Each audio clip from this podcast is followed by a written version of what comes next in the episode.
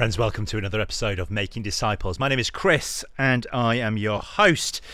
Today's episode is like an, a, the a culmination of the series that we've been doing on the Sermon on the Mount. If you've ever seen me preach, you may have noticed that my Bible on the front cover has some masking tape on it, and in red marker pen it says Rebel's Guide. Uh, for me, God's Word, the Scriptures, uh, when we read it, we're rebelling against the world. You know, the world says sleep around. The world says it's okay to smoke, drink, spend, gamble.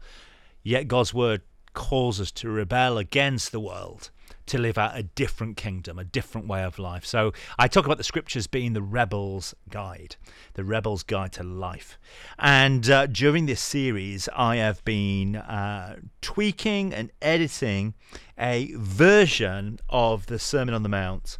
The Rebel's Guide, uh, that I first wrote about 10 years ago. Uh, I'd been doing a teaching series at All Hallows on the Sermon on the Mount, and I wanted to land it uh, I wanted us to engage with the teachings of Jesus in the way that it would have originally been audible. And what I did was I translated it and I sat in the crowd with a with a big brown hoodie on. I had my hood up and a microphone and when it got to the sermon from the pew I started to preach or read out and preach the Sermon on the Mount and I would stand on the chairs. Uh, I walked around the room. At one point, I stood on the piano. But I, I essentially walked us through the Sermon on the Mount from beginning to end as one big uh, proclamation of the kingdom. This is what kingdom life looks like. And uh, it sat on my shelf for a long time. And then during this series, I've been going back and retinkering. And um, there are some bits that are 100% my translation. There are some bits that are very similar to the original NIV. There are some bits where the message translation has done something quite interesting with the text. So I've, I've tried to kind of use some of the message translation in there. Uh, but what I'm doing is I'm trying to take the energy of the Sermon on the Mount and deliver it for us in a way that connects with uh, us without changing scripture. Um, I'm trying to translate it in a way that makes us go, oh, yes, this is the kingdom that Jesus preaches about. This is what he's calling me into. So it's there to kind of inspire us. Uh, I don't know how long this is going to take for me to go through it from beginning to end, but friends, we're going to have some fun. Uh, I'm going to go through it uh, from beginning to end as if it's Jesus uh, speaking these words to us. Now, obviously, this is my translation. These are not coming from the Aramaic that Jesus spoke. These are not Jesus' words directly. It's a translation of a translation. Uh, but I hope it really connects with you in some shape or form. So here we go, friends, as we go through and hear the Sermon on the Mount, the Rebel's Guide to Life, read to us.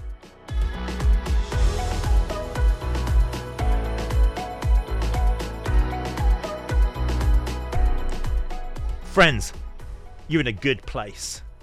When, when you are in the hands of the divine, when you're down and desperate. With less of yourself, you have more space for God to rule and reign in your life.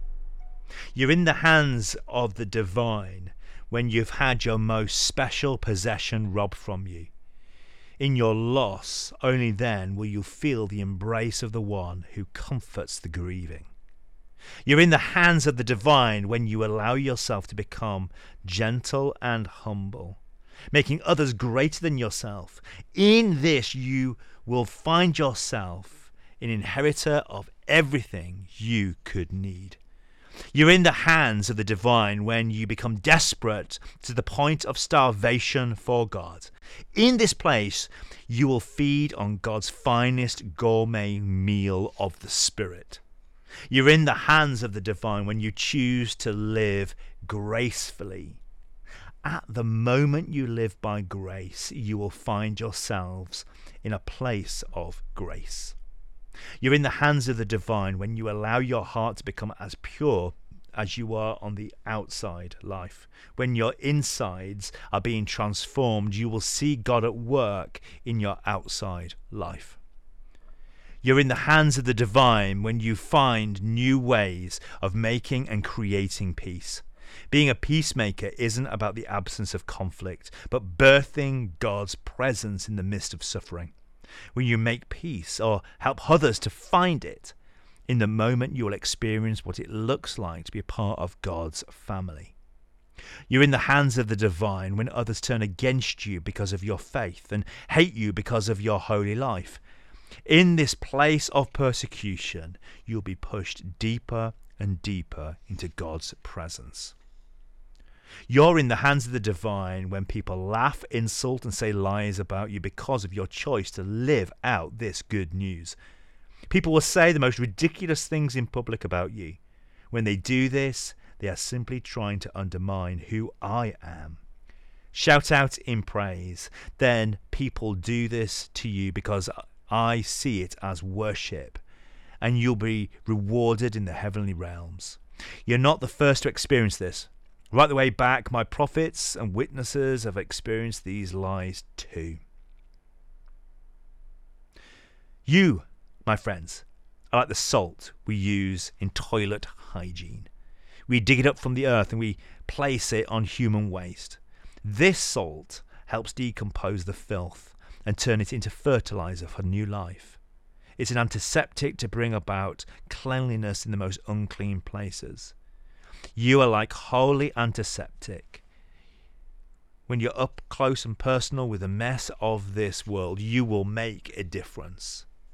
You're also like light graffiti you're distinct from the darkness, like light breaking through the night. A wealthy man doesn't build a city with its tower blocks and hide it under a large bowl. Lights need to be placed in the prominent location so that everybody gets the pleasure of its energy. In the same way, you should shine, shine, shine, like glow sticks in the dark, so others see God's Spirit spinning and lighting through you. Be gracious with your light to others, so they will see your light, be drawn to its peace and source. Let me make this very clear to you. I've not come in any way to do away with the Holy Book or its teachings. I have not come to demolish them. I have come to show you how to wear them, how to live them out. I've come to put flesh and blood upon the words. The truth is this that until heaven and earth collide and everything is finished, none of these words of Scripture should be deleted. Not the smallest full stop can be taken out. Be attentive to live out God's wisdom and not walk away from His way and do not lead others down an easier route. Whoever practices uh, my way of life, living out the teachings, will be given great honour in the kingdom. But it is impossible to enter my kingdom unless your moral performance exceeds that of religious fundamental leaders, which is impossible.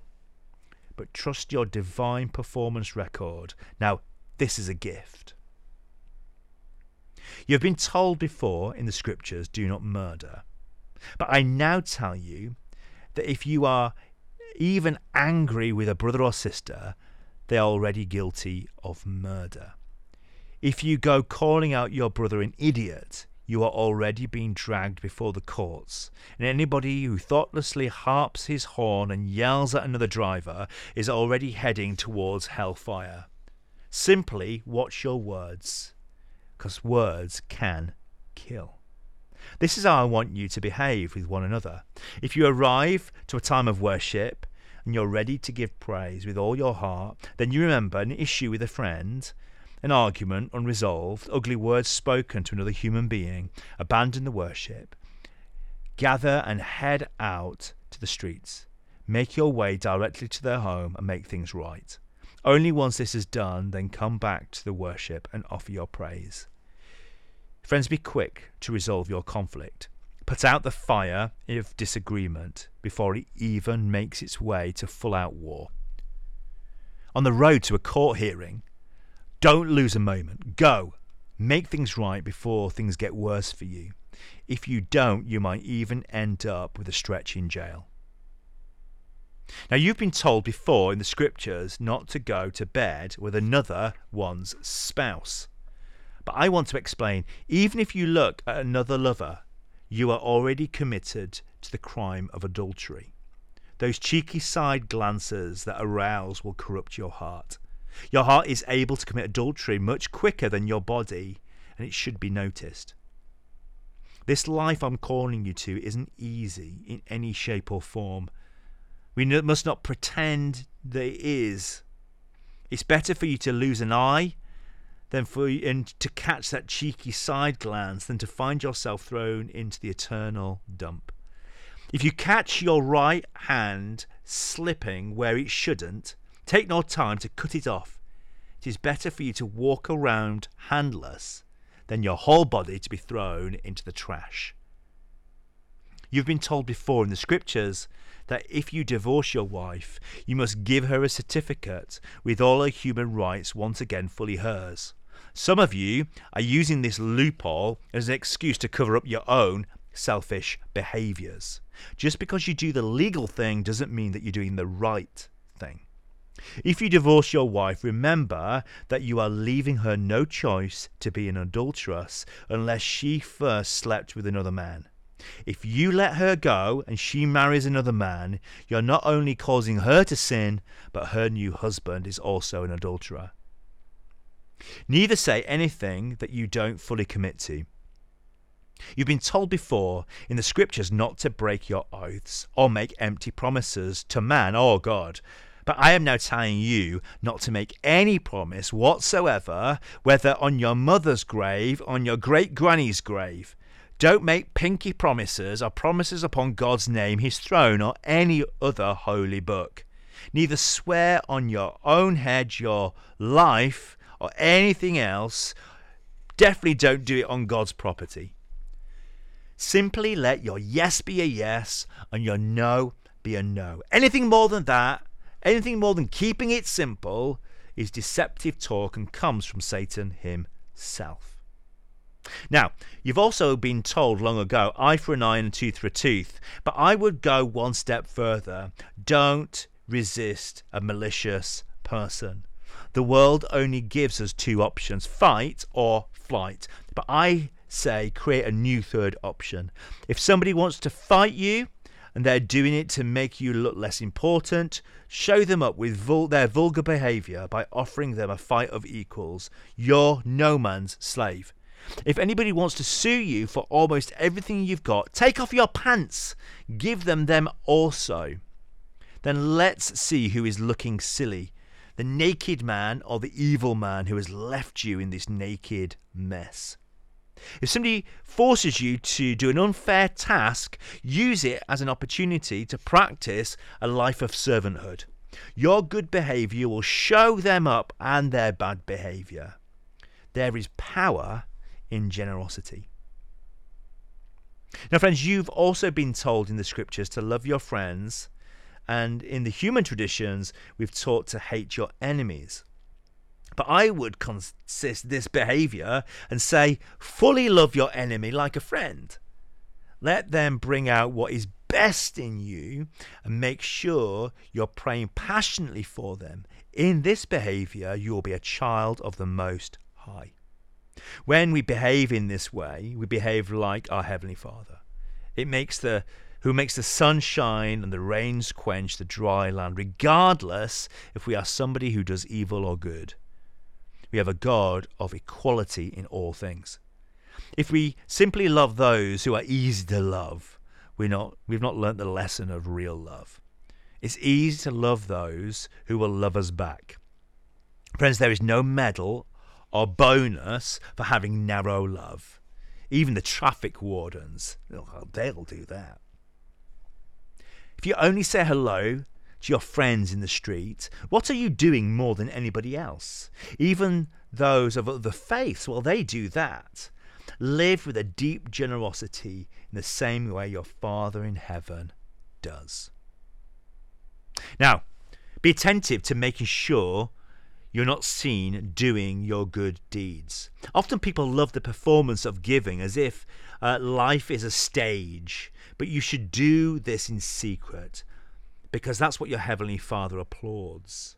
Do not announce your generosity with like a big music event, large charity checks, or, or a campaign like a, a big giver to be honoured in the press. I'll speak honestly with you. If you give in the public and people see you, then you've already received your reward already. Challenge yourself to not let one half of your body know how generous the other half is being, so that you really are giving in secret. God sees your street performance and isn't pleased, but takes pleasure in your private performance for the audience of one. The same goes for prayer. When you pray, don't turn into a showbiz performance for the world to see and allow them to praise you for your well crafted prayer. X Factor prayer performers will get their reward in full on the stage and applauded by humans. This is what I want you to do lock yourself away where you can't be seen or tempted to perform. Hide from all that can see you and wait in that prayer place with your Father who is unseen. When you pray, don't rub it on. Don't uh, disconnect your brain and witter on as if sheer quality of quantity of words will woo God. God doesn't need you to have well crafted prayers, nor need you to pray in a specific formula. God just wants you to say it as it is, as you need to say it. Be real, because your Father already knows what you already need. With a God like this, who already loves you, you can pray a simple prayer like this Our Father, who dwells in the heavens and on earth, you are truly holy. Would heaven be a greater present reality here on earth? And would we be eager to partner with you in seeing this hope happen? Give us today the things that we think we need, and forgive us when we haven't lived the way you would intend, and may we forgive others when they don't live as we intend. Give us your guidance through all that life throws at us and protect us from the work of the evil one. There's a connection between the way you pray and the way God will respond to you. If you give mercy, God gives mercy. It's only when you've freed somebody else that we find there is room in our lives to find freedom.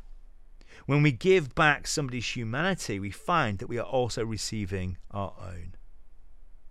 And I want to talk to you about entrusting the whole of life to your Father. There are times when it's good to deny yourself food to focus more on God. But when you do this, don't whinge and whine, pulling glum faces so people notice what you're doing. Fasting might make you loved by fellow believers, but it will not make you a saint. But when you give your belly to God, then make sure you have combined your combed your hair and made yourself presentable so nobody will realize that you are fasting. God doesn't need you to try to get his attention. He's already noticed you. He's preparing your reward.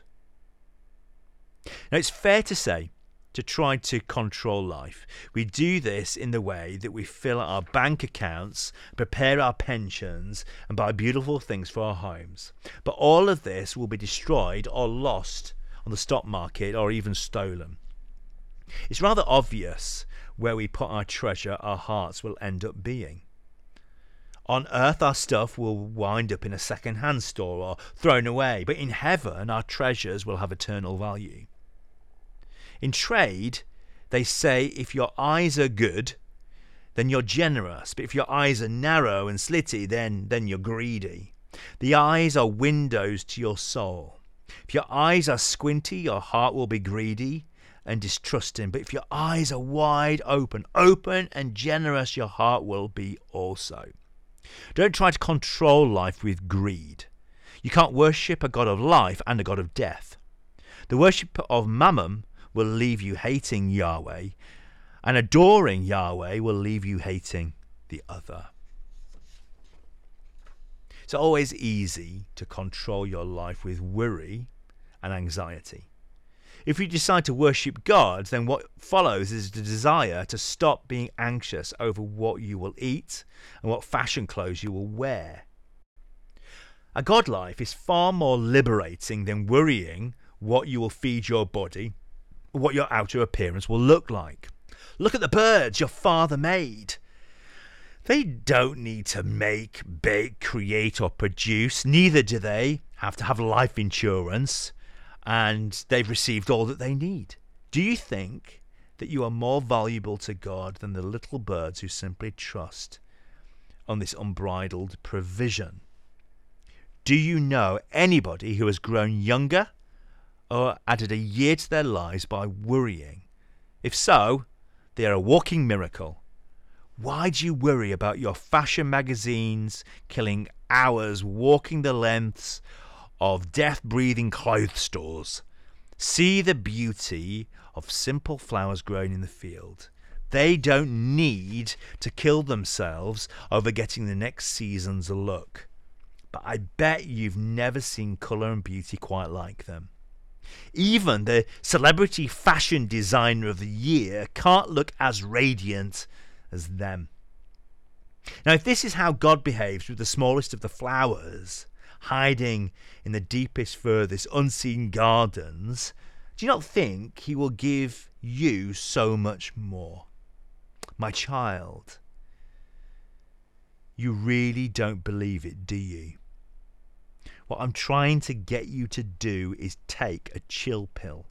Take a moment to relax, not worry or be anxious, but to just trust your Father will feed you and give you drink and clothe you.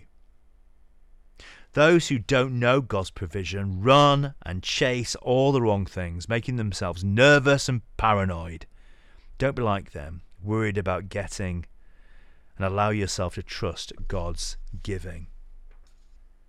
To live a life of freedom, firstly, seek God's presence, God's reality, God's reality with you. And from this, all things will fall into place. Make yourself aware of God, what He is doing right now, where He is moving. It is from this place you will find tomorrow is uh, accounted for, and you will stop worrying about it. Each morning brings new troubles, but God will help. Trust me. Now let's talk about controlling others. In the way that you behave towards others, you will find it reaped upon you. If you pick on other people, their failings, and criticize their imperfections, you'll find you are treated in the same way. Why do you comment on the small speck of ketchup on the other person's lip when you have barbecue sauce all the way down your front? How dare you offer to wipe the other person's lip when all the time you need to wash your own clothing? All this is about your desire to control and condemn other people. You religious performer, prancing around the stage, sort out your own issues before you start meddling in the lives of other people. You are doing, what you're doing is trying to control others with negative comments. In the same way, stop trying to control people with good things. If you throw pearls at a pig, do they have the ability to appreciate it? in giving good things to those who can't appreciate it, all you're doing is trying to control through your means. When you do this, they have no idea of its worth. And they'll turn on you and they will trample all over you. Now, rather than trying to control people, simply ask for what you need and it will be given to you without strings. If this doesn't work, then simply wait Seek the right time, you might find an answer. If you get to that place where you're sobbing because you have nothing left, then knock and the door might be open to you. You don't need to play a cat and mouse game with God. When a child of yours comes asking for something to eat, you wouldn't dream of telling them to go and eat a bowl of gravel, would you? And if they ask for some fish fingers, who would dream of giving them a plate of snakes? So if you are evil compared to your glorious God and know how to give good things, imagine how good your Father in heaven is. You don't need to control other people for things because your dad is always on hand to give help for what you need. What I'm trying to say is so, so simple. Don't try to control people, but do with others as you would want them to do with you. Make sure you behave like this first. This is simple and it's in its rawest form, and it's what the prophets and the laws and all the stories added up to. Now, I want to give you three warnings. Everyone has easy options, ways around, and cut throughs, but what you will find is they aren't easy routes, and they're not actual cut throughs at all. The televangelists will give you the things you can do on your own to earn your way to God, but this leads to nothing but religion. Make sure you do the hard thing. Enter through the narrow gate. There are two routes the wide religious route, selling you the tools and guides to religion. They will tell you exactly how to live out a devout religious life, but you will only end up missing God because his route is narrow and it ends enters through a, a narrow door called grace. When you stand in the narrow gate, the tight, narrow doorway, you step into it and you will notice it is expansive, flung wide open doors. Warning two keep your eyes fully alert because the false prophets and teachers they will wear the right suits they'll preach from the right translation of the bible and they will say what you want them to hear their words will be dripping with sincerity and most probably make some human sense but they are out to trick, manipulate, and gain all that they can from you. These people aren't here to help, but they're there to hinder. The only way to spot them will be by the fruit of their work. It will be shriveled up and bitter. Watch where you are picking fruit. Is this preacher a thorn bush or a thistle? These bearers of bad fruit need chipping down before they poison the whole village. Just because somebody claims to be called master doesn't mean they will enter through the narrow gate, but only those who do what their Father in heaven wants for them will get through the narrow doorway. Friends, it will be a sad day when people say to me, Master, Master, as if it was some kind of divine password to the eternal realms, but I will not know them. Just because you are able to prophesy, cast out demons, or even perform a miracle doesn't mean that I know you. I'm not looking for religious titles. I'm looking for friends. My third warning is this I've said a lot, spoken many things. The question is will you be willing to put them into practice? Put your own flesh and blood on them. These words aren't uh, spiritual add ons or ways of making small improvements to your life. If you are willing to do the hard work and put all of this into practice, then you will be like a, a homeowner who built his own house. Rather than building on the ground, they would choose to dig down, right the way down to the rock, hidden out of sight. On this solid foundation, you will build a solid home. The reality is, one day, life will be thrown all at you. The storms will come, the tornadoes will hit your brickwork. But because you've built on my teaching, you'll be fixed sound to the rock. But if you hear my words, you might even study the plans that I've given you. If you don't listen and simply rush ahead, doing your own thing, with little thought, then you'll be like a person who built his house on a sandy beach.